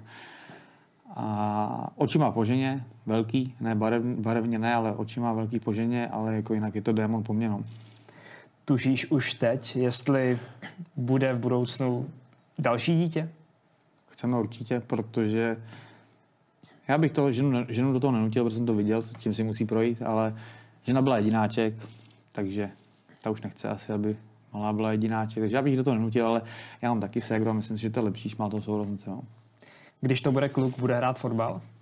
Já bych chtěl dvě holky, člověče, ale já jsem zvědavý, co malá, tak ono v dnešním světě, jak jsou ty blbý internety, jak všichni o všechno o všech ví, že jo, tak já si myslím, že ono, když bude třeba 6 za 5 let, si ještě pořád myslím s tím ksichtem, že ještě možná občas budu jako v kurzu, takže si to asi zjistí, co jsem dělal. Teď vlastně se zjistí, že budu boxovat, že? ale tak to snad ne. Ale, ale dneska ten fotbal, dneska už ty si viděl, že na teda úplně z toho má paniku, říká, ta fotbal hrát nebude, bude. A říkám, no, no já mě, a dělá, co chce, fakt mi to je úplně jedno. Ale, ale já by to nedopadlo tak, že bude hrát fotbal ona. Když má žena paniku z toho, aby dcera nehrála fotbal a říkal si, že ona tě ani jako fotbalistu nezažila, tak když jste se seznámili, hrálo to nějakou roli, že jsi bývalý fotbalista? No to asi ne. No říká, že mě jako neznala, ale to si myslím, že asi jo. Ale, ale ne, asi tak to fotbalista určitě ne. Taková ta doba. To člověk dostal všechno zdarma. to bylo v těch 20, mezi 25 a 20. No. Člověk musí být v reprezentaci, aby to bylo cool. Pak je to zadarmo. No zadarmo. Je to prostě člověk má některé věci lehčí, no. Dokážeš na něco zaspomínat? Aspoň tak náznakem? No ne, tak prostě člověk... No, prostě člověk to má jednodušší uholek, no. A jak, jak moc jednodušší? Já už nevím. Bude něco v knize? No za to bude právě hodně, no. To je právě výborný. Vyskytuje se v knize ještě nějaká pasáž, nějaká kauza, nějaký skandál, která vlastně kauzou nebyla, protože se to nikdo nikdy nedozvěděl? No, to určitě. Je tam takových hodně, nebo to no, jsou... hodně ne, tak ono taky, ta knížka jak je to není taky úplně nekonečný, že to se musí nějak, takže to si rozhodne koho. My jsme se o hodně věcí povídali, musí uznat on, co je tam jako zajímavý a co ne. Viděl jsem rozhovor, kde eh, zmiňuješ, že Jakub Kohák chce do knihy dát autentická jména žen, se kterými si něco měl a ty mu to rozporuješ, tak... No, to se nedělá. Asi nechci. Já celkově vůbec, jakoby ta knížka nebude pojatá tam vůbec, to je všechno na rovinu a má to být jenom o mně. Některé věci udělají na rovinu a po nikom neútočím. Ani prostě všechno, co se stalo, nikomu nedávám za vinu. Jenom některé věci uvádím jakoby na pravou míru. A prostě, no nechci tam prostě dávat jména, protože už mají samozřejmě nový partnery, že jo, a to si myslím, že, že se asi dělat nemá. Jak ta knížka bude dlouhá? Bude to, no, to 100 strán, 500? To taky nevím. Vůbec? To rozhodne on. No. Nemluvíš mu do toho nijak? Ne, tak on, to je takový jeho svět a to je jeho rybníček, on přesně ví, jak to udělat, aby to bylo co nejprodávanější, aby to bylo zajímavé, aby to bylo, aby se to dobře četlo. Asi, asi nikdo nechce z toho, aby to byla encyklopedie, že? Asi to musí číst jakoby na jeden dech. Četl jsi nějakou jeho knihu, už jich pár, pár má? Jo, jednu jsem měl, no, ale, ale to jsou takový, to, to nebyla vyloženě kniha, to byly takový glosy, glosy, no, a, měl, a vždycky to bylo jakoby, to se četlo fantasticky, já nevím, jestli to udělá podobně, ale bylo jsem třeba tenka, ale bylo to vždycky, já jsem přečetl za život tři knížky, z toho dvě v Němčině. A, a ta česká byla jaká? No to byla ta jeho. A to jsou, a tam to četl dobře, protože to bylo vlastně vždycky kapitola, byla dvě stránky. To je super, že člověk před spaním přečet tu jednu tu a když chtěl, tak si dal ještě jednu, jako by nebylo to žádný, to no. Teď bych se rád dostal k merchandisingu, který ty prodáváš, jsou to mikiny, trička. Vidím, že na sobě teď máš růžovou mikinu, růžovou soupravu. Ta už nebude. Ta nikdy. už nebude, nikdy. To propásli. Čtyři dny na to měli lidi. Kolik lidí si ji třeba koupilo? Tady tu? Za čtyři dny třicet. To je hodně. To je hodně, ne? To je hodně. No, protože to ani nebyla levná, a za čtyři dny, tak já nemám, já nejsem jak tady ty, inf, in, jak to řekne, influenciéři nebo in, influenceri. Influenceri. Vlastně, který, to, to se mi taky teda chce blejt, ale si vlastně udělají novou kolekci, koupit za tu A7, že? takže to je strašný. Takže já to dělám, už jsem si to vychytal, že já když něco udělám, tak udělám to zajímavé a udělám to třeba triček, udělám 100. Třeba jak bylo, jak skáču z okna, neskáčení, udělám 100 a pak už je nedělám abych, aby mi to třeba udělal před Vánocem něco pěkného, jakoby, že třeba na dárky, jako na kafe. A baví mě to, protože ty lidi to jakoby chtějí, je to vtipný. A tady to vzniklo, protože jsem si objednal na Instagramu z nějaký Číny, jsem si objednal nějakou úplně bláznivou růžovou soupravu, nevím, jestli to zaregistroval, tak vypadá to jak pyžamo ale každý ve městě a všude a všichni chtěli, že to chtějí taky. To prostě říkám, tak já udělám svoji růžovou, že? že růžovou si každý, dneska to už na to musí být trošku blázen, aby si měl růžovou na sobě. No, tak jsem to udělal, no, jako, už prostě, a protože se strašně těžko schání tady ta růžová barva, aby to bylo za nějaký rozumný peníze, a aby se to dalo i potisknout, aby se to dalo i prodávat. To člověk nekupoval za tři tisíce, to nekoupí. Takže tady to jsme objednávali přes, vlastně je to vlastně z Číny, myslím.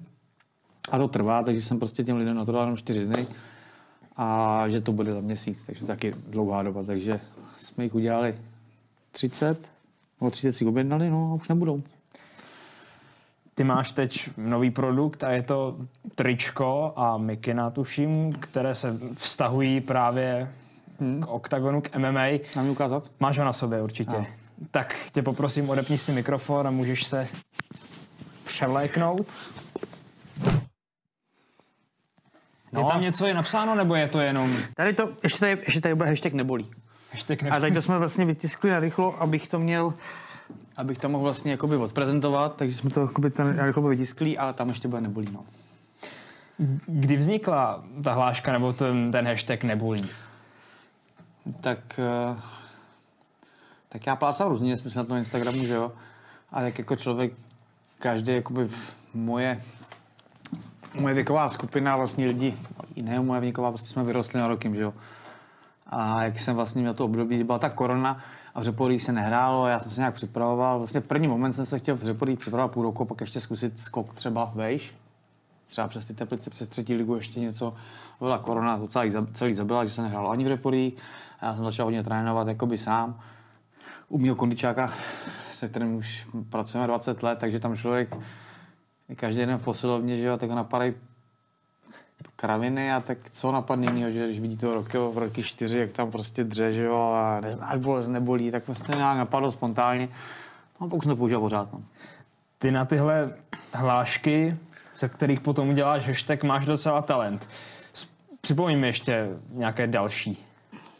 Uklizený pokojíček, to vzniklo, to bylo na Moravě, to byla, to byla jsem byl nějaký uh, rozlučce s Tomášem Ufilšem, nebo to byla nějaká exibice, mě tam pozval a to se tam hraje, takže se to hraje, ale hraje to třeba s šesti pivama, že jo. Bylo tam strašně moc lidí a já jsem, já jsem tam nějak hlavně nahrával a říkám si, hoďte mi to do pokojíčky a to uklidím. Takže to si vysloveně vymyslel, vymyslel tam, ty. no, tam, když jsem jako uklizený pokojíček, no. Hoď mi to do pokojíčku a to uklidím, protože on se říká, mi to napadlo, se říká, hoď mi, dej mi, hoď mi balon, se radovat, ne? Určitě. Tak z toho vlastně, já jsem tam nějak přesměnil ty piva, tak já už jsem moc neběhal, že jo, já už jsem tam stál vápně, už jsem byl nějak, říkám, ne, víš co, běhejte, mi to do pokojíčku, já to uklidím. Jakože uklidím, jako se říká, že uklidím, vystřelím, ale nějak to prostě spontánně vzniklo, že uklizený pokojíček, pak je tam ještě kdo neskáče Čech, že jo, to je spojený s oknem. Mimochodem, to musím, musím říct, abych si tady, abych si tady nepřisvojoval něco. Tohle to vymyslela moje milovaná sestřička v době, když jsem 2011 vypadl z okna, kdy to bylo jakoby průser jako vrata. To jsem byl nejslavnější Němec i nejslavnější Čech. Každý mě zná, ví, že v tu dobu, co přesně dělal, protože to samozřejmě bylo prezentované, že jsem sebevražda. V Čechách sebevražda, v Německu ještě víc, protože měsíc předtím se zabil Enke, jestli víš. Skočil pod vlak reprezentační brankář Německa, který v sobotu hrál Bundesligu, v neděli ráno přišel do posilovny, ještě si přidal a po tréninku jel, skočil pod vlak. Takže tam to bylo úplně jako Německo bylo ochromený a měsíc na to já jsem vypadl z okna. Mm-hmm. No takže každopádně, teď se tomu směl, ale prostě já jsem to ani nějak nevnímal, ale prostě průser, ale skutečně v Německu úplnej, tady taky, takže sebevražda, no a moje segra řekla, že si mi to řekl mámě, to každý ty tady z toho dělá, ty vole, dneska čeníček, že jo. No, takže to je segry láška, no, tak to je prdel jako svině, že jo, to sedí krásně. Další z těch hashtagů, který ale teď na tvých sociálních sítích pozoruju trochu méně, je šmakec. Šmakec, no. To vzniklo jak? To taky není moje, nebo naše, to jsme mě právě naše, to je Marka Heinze. Takže tím pádem prozrazuju, ten taky v naší skupině alkoholiků. Ale šmakuláda, šmakec, no, prostě když prostě někde byli, tak to jakoby s, s chlastem, že šmakec. No a takže to jsem jakoby taky převzal. No a tak dlouho jsem vlastně přemýšlel vlastně, jak udělat něco vtipný, protože já vlastně většinou, když něco dělám, tak to jako má být trošku vtipný. Takže já jsem říkal, tak když už ty musím celou kariéru žít s tím, že jsem alkoholik a že jsem se chtěl zabít, že jsem depresivní, tak to spojím.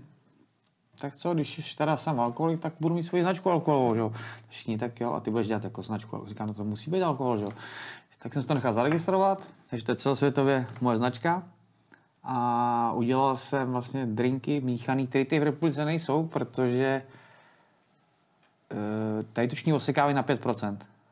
A v Německu, v celé Německu všichni mladí pijou 10% vlastně ty drinky, co dělám já a jich třeba 8 druhů. A tady v Čechách to nedělá nikdo, protože my jsme tři samozřejmě vychcaný, takže e, oni ví, že když budou prodávat protiprocentní, třeba na pumpách jsou takový ty černé dozy Jim Beam Cola, tak to v Německu je taky ale 10% a tady to je oseklý na pět, protože ty lidi si to koupí s tím, že si myslí, že pijou paňáka, pijou prd, pijou 5%, to znamená, že to je jak pivo, ale oni si jich tím pádem koupí víc, jo. Protože aby se trošku opil, tak musí koupit 10. to ty drinky, to jsou moje, tak si koupíš tři a jsi v náladě, takže Takže to vzniklo tak, tak spontánně, já jsem do toho nedával žádný peníze, jsme se spojili vlastně s jednou firmou, takže já jsem do toho dal nápad a, a jméno a prodávám to spíš jako takový hobby mladým. A daří se tomu projektu?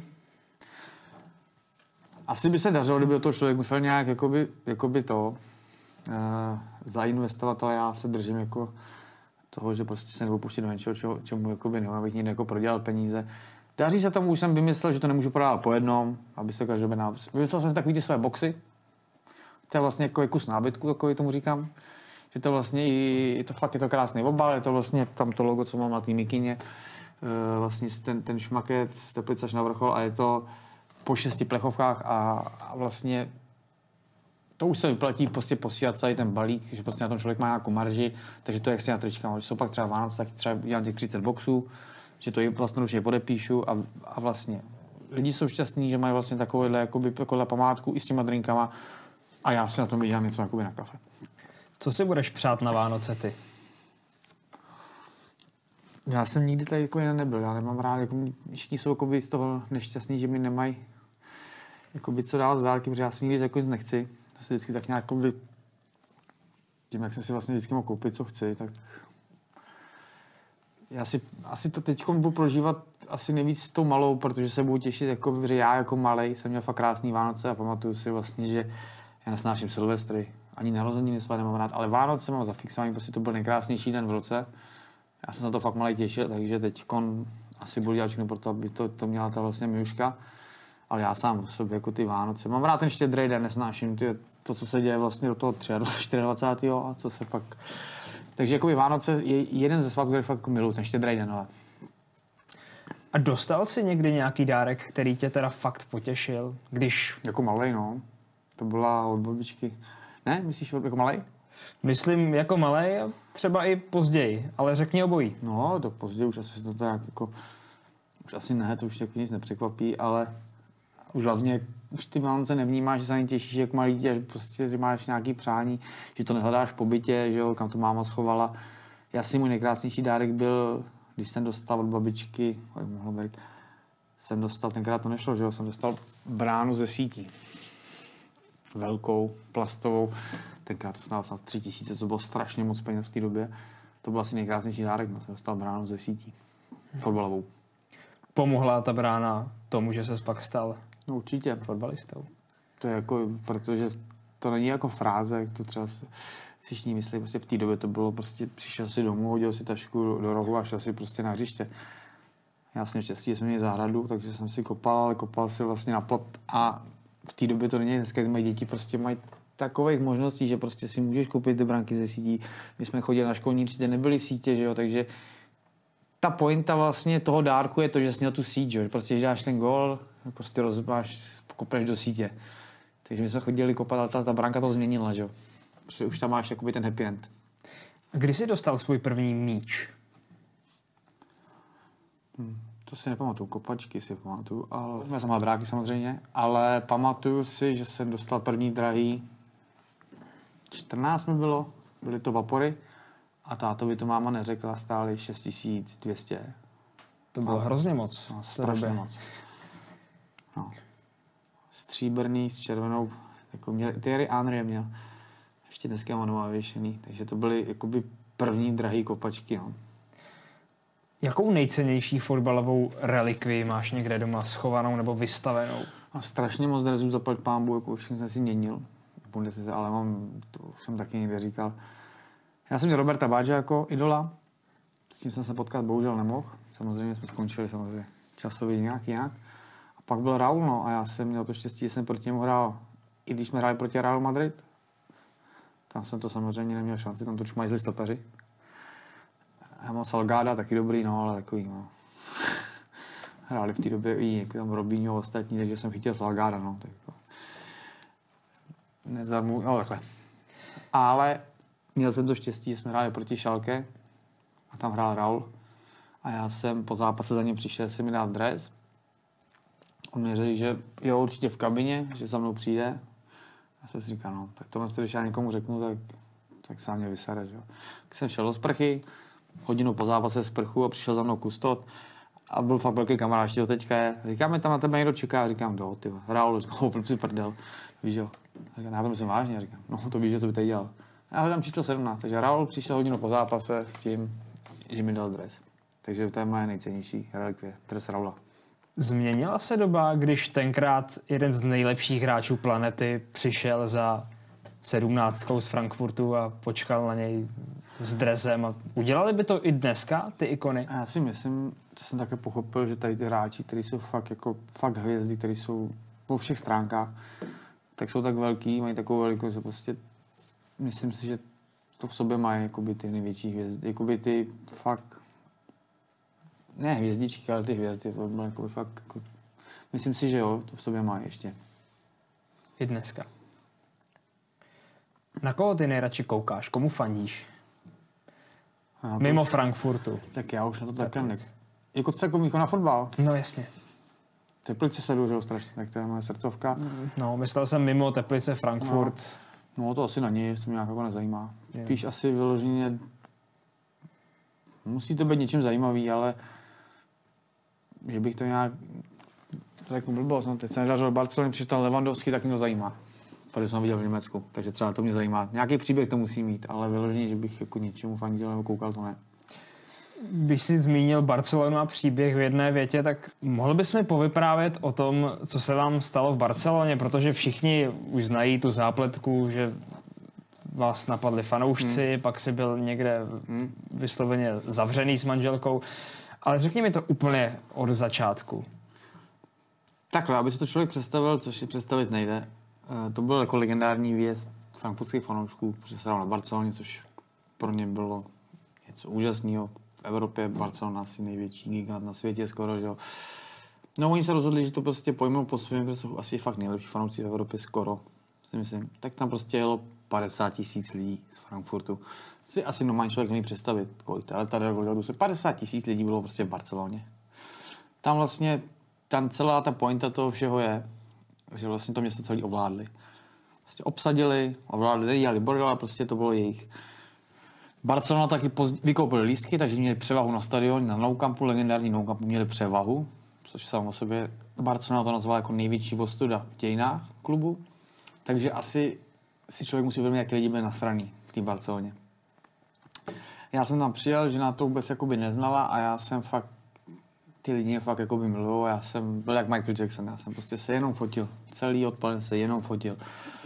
A takže jakoby pro mě super, že byla taky nadšená. Byli jsme vlastně na tom stadioně 3-0.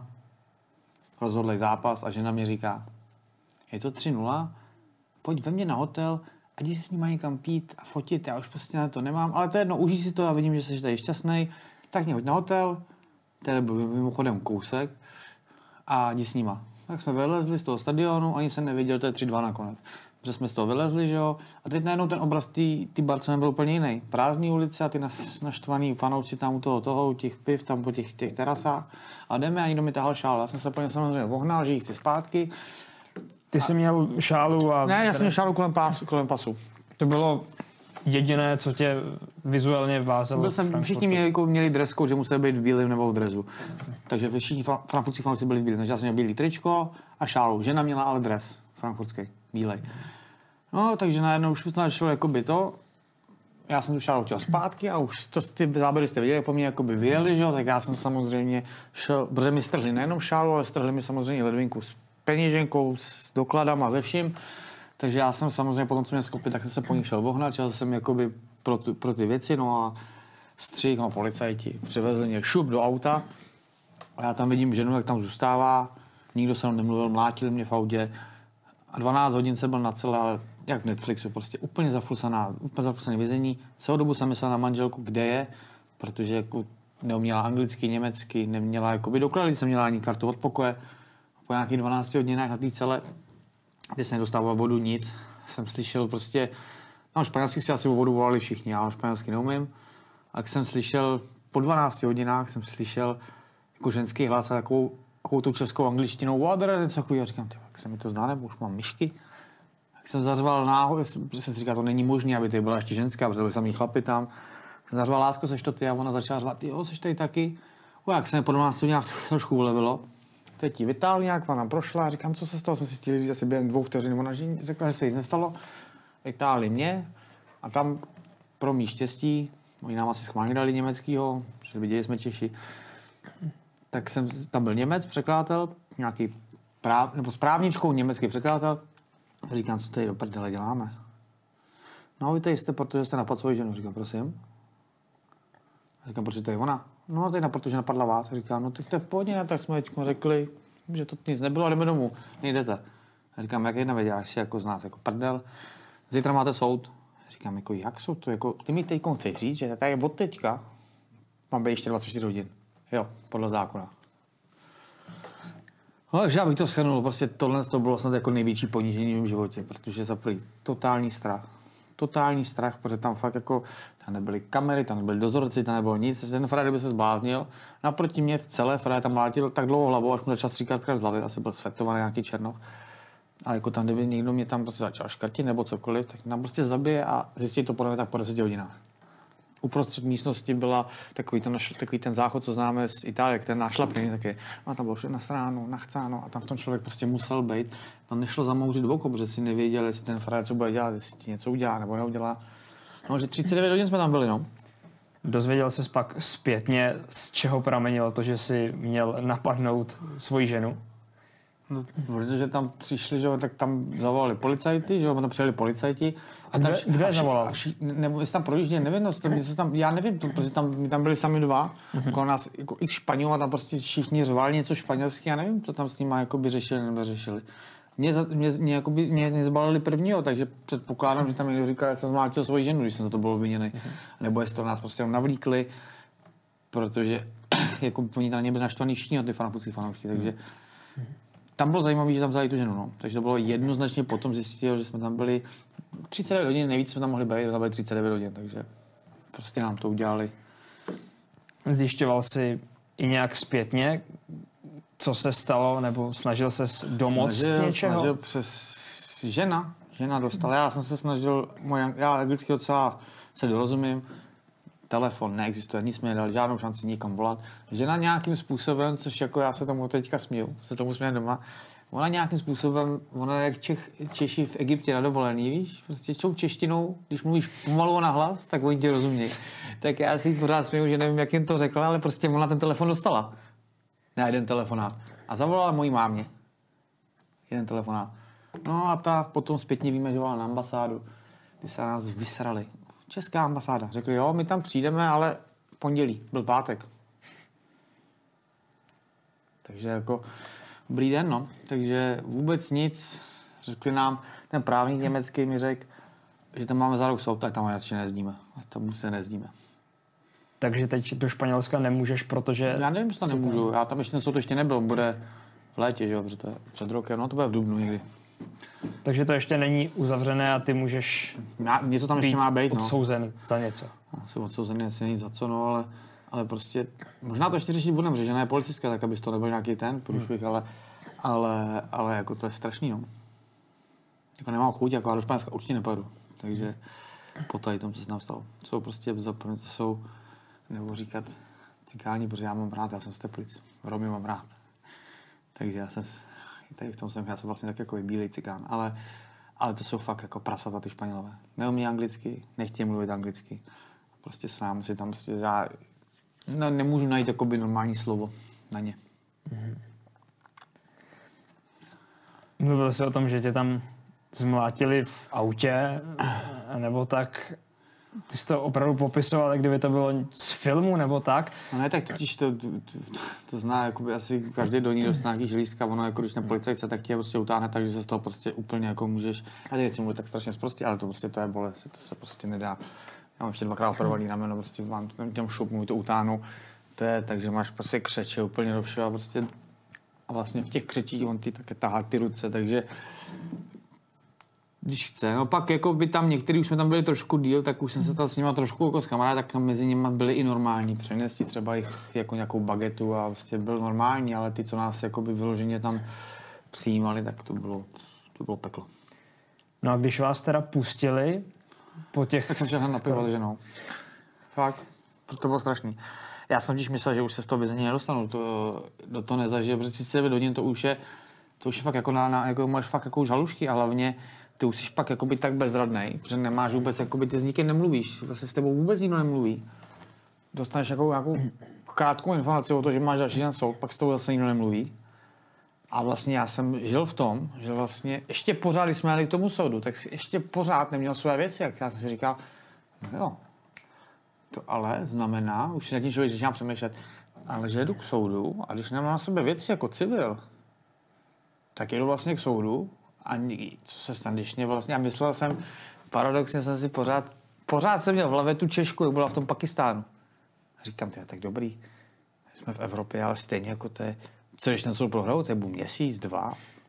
Víš, to už pak jako jsi tak jako bezmocný, že vlastně ty vůbec nevíš, co se bude dít a vezli tě v šesti lidech. A přišel si vlastně k tomu soudu, kde si vůbec nevěděl, že to je soud, to byla vlastně taková ta samá celá, akorát, že vás tam bylo šest a seděli jste tam tak na TT, vlastně na tom, na tom betonu a jedno po druhém brali, ale třeba po hodině jedno. Tak si pro jednou vzali, už se nevrátil. A říkám, tak asi ho pustili. Šel tam druhý, on se vrátil zpátky. Říkám, a je to prdeli. To znamená, že toho asi, ten asi nepochodil, že jo. A on to nebyl vlastně úplně jako soud, to bylo vlastně nějaký, já jsem tam pak šel, že jsem vlastně, a tam už byl zase ten Němec, a nějaká státní zastupky, tam jsme si jako přečet, něco máme, co mi tam řekli. A něco se tam musel papírovat, ale da, trvalo to zase dalších 6 hodin, takže jako 39, no nakonec. Zvládla to tvoje žena ve výsledku lépe, když je policistka? No. My jsme se o tom pak asi moc ani nechtěli povídat, no to bylo takový... Fakt, to fakt, jako, fakt, jako to je... To byla, já jsem mě cítil, snad, byla snad největší v mém životě, já jsem najednou pak jako by byl venku a ty člověk najednou zjistí, co to je být svobodný. Fakt jako, pff, to, to, jsem tomu nevěřil, že se vestaneme oba dva ven. Hmm. Takže to bylo fakt jako krásný. Proto říkám, jsme, šli, jsme tam sedli, jsme se dali pivo. Teď jsem byla, teď, ono to další věc, jako kolik to stálo peněz, jako všechno nám propadlo, že jo? Letenky, hotel. Teď jsem musel brát nový hotel, nový letenky.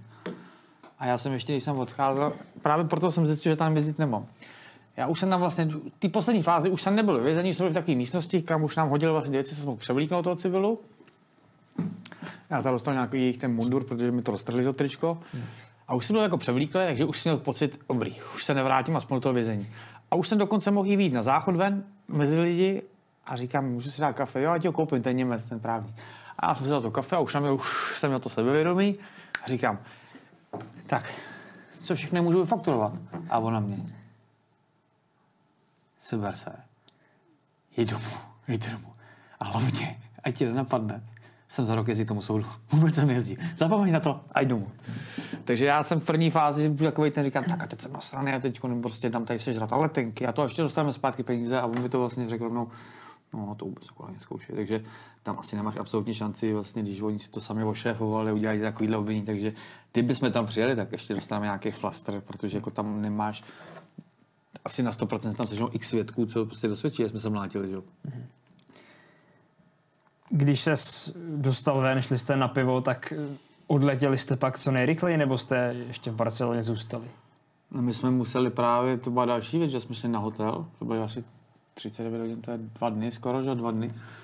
Takže jsme měli vypakované věci z hotelu, že jsme tam museli hledat, museli jsme se tam, jestli se tam můžeme vysprchovat, takže tam jakoby, takže my jsme, ještě další den jsme tam byli, až druhý den jsme letěli, no. Komu si zavolal jako prvnímu, když jste se dostali ven? Mámě. A ten telefonát byl o čem? Co jsi řekl jako úplně první? No my jsme hodíš, já jsem měl štěstí, že to, já jsem měl štěstí, že jak, jsme, jak nás pustili ven skoro stejně s ženou, tak žena mi řekla vlastně, že ten jeden telefonát měl, to já jsem nevěděl. No, takže já jsem jenom volal vlastně, jako máme, že už jsme venku oba dva, a ona věděla. Takže ona jako strašně nadávala jako na, ten, na, na tu ambasádu a že prostě si bude stěžovat. Říkám, to už na to se teď, na to se už teď, a to jsme si pak řekli, že oba, a to už pak nemáš sílu, protože když jsi, jako pak tě pustí ven, tak jsi tak šťastný, že jsi venku, že už ti říkáš, ty, já bych se, už to vůbec nechci vracet, to musím to úplně zapomenout. Vraťme se nakonec ještě k tomu, čím jsme začali. Já jsem ti zapomněl dát jednu hodně důležitou otázku. Půjdeš bojovat do klece pod oktagonem. Ano. Uvažuješ o tom ať ten zápas vyhraješ nebo prohraješ, že by byl nějaký další? Tak bavíme se o tom, že asi bych musel jenom, asi jako když prohrou, tak asi tím pádem to padá, ale nikdy neříkej nikdy, jako kdybych vyhrál, nabídka, poptávka, tak ono to je o tom, že to má, když člověk má vlastně to sportovní srdce, tak jako ono, je to ego, že jo, když, jestli bych vyhrál a vyhrál bych nějakým způsobem, že by to byla nějaká plácaná viděl bych, že prostě na to nemám, jsem třeba vyhrál. Kdybych vyhrál tak, že prostě si člověk řekne, jo, já jsem se něco naučil, tak si dokážu představit, že by asi člověk ten trenér chtěl ještě, no, ale si nedokážu představit. Asi když prohrál, tak určitě to padá. Už, v Německu už nechci, jako. V Čechách taky nechci, ale kdyby vyhrál, hmm. tak si umím představit, že, že, že asi to srdce toho jakoby sportovce si řekne, jestli by bylo něco zajímavé, tak možná by o tom přemýšlel, ale to teď tady spokám o nějaké věci, že jsem ještě nedostal ráno na tréninku, takže se nemůžeme bavit o tom, jestli bych tom chtěl pokračovat. Dozvíme se to kdy přesně? Jak Co? to dopadlo? Co? Zápas. Bude v červnu? Ne, v červnu určitě, no. A ví se už datum? To se neví, přesně neví soupeř, jo. Tam další věc je ten Frankfurt, eh, taky se neví, jestli to bude přímo Frankfurtu, protože tam jsou jenom dvě možnosti, že. Tam, kde to teď bylo, vlastně tím udělali rekord MMA v Německu a tam to je 12-11 tisíc hala a tam už nic jiného mezi není, už jenom fotbalová arena 50 tisícová. Hmm. Takže nikdo neví, jestli tu arénu vůbec dají a jestli to vůbec má smysl, to záleží podle soupeřovi. Takže je dost možný, že to nebude ani v Frankfurtu, protože tam by tam bylo třeba něco 30 tisícového nebo jako auto 20 tisícového, tak jo, ale tam nic jiného není. Takže tam je tohle, anebo 55 tisíc hlavní stadion. Takže ten Frankfurt moc nevypadá. Tak my ti budeme přát co největší arénu, co nejpřijatelnějšího, nejzajímavějšího soupeře. Díky moc, že jsi k nám přišel. No a s vámi, milí diváci, posluchači, se teď loučíme a přesuneme se ještě na platformu Hero Hero, kde Martin dostane několik otázek od vás, od diváků.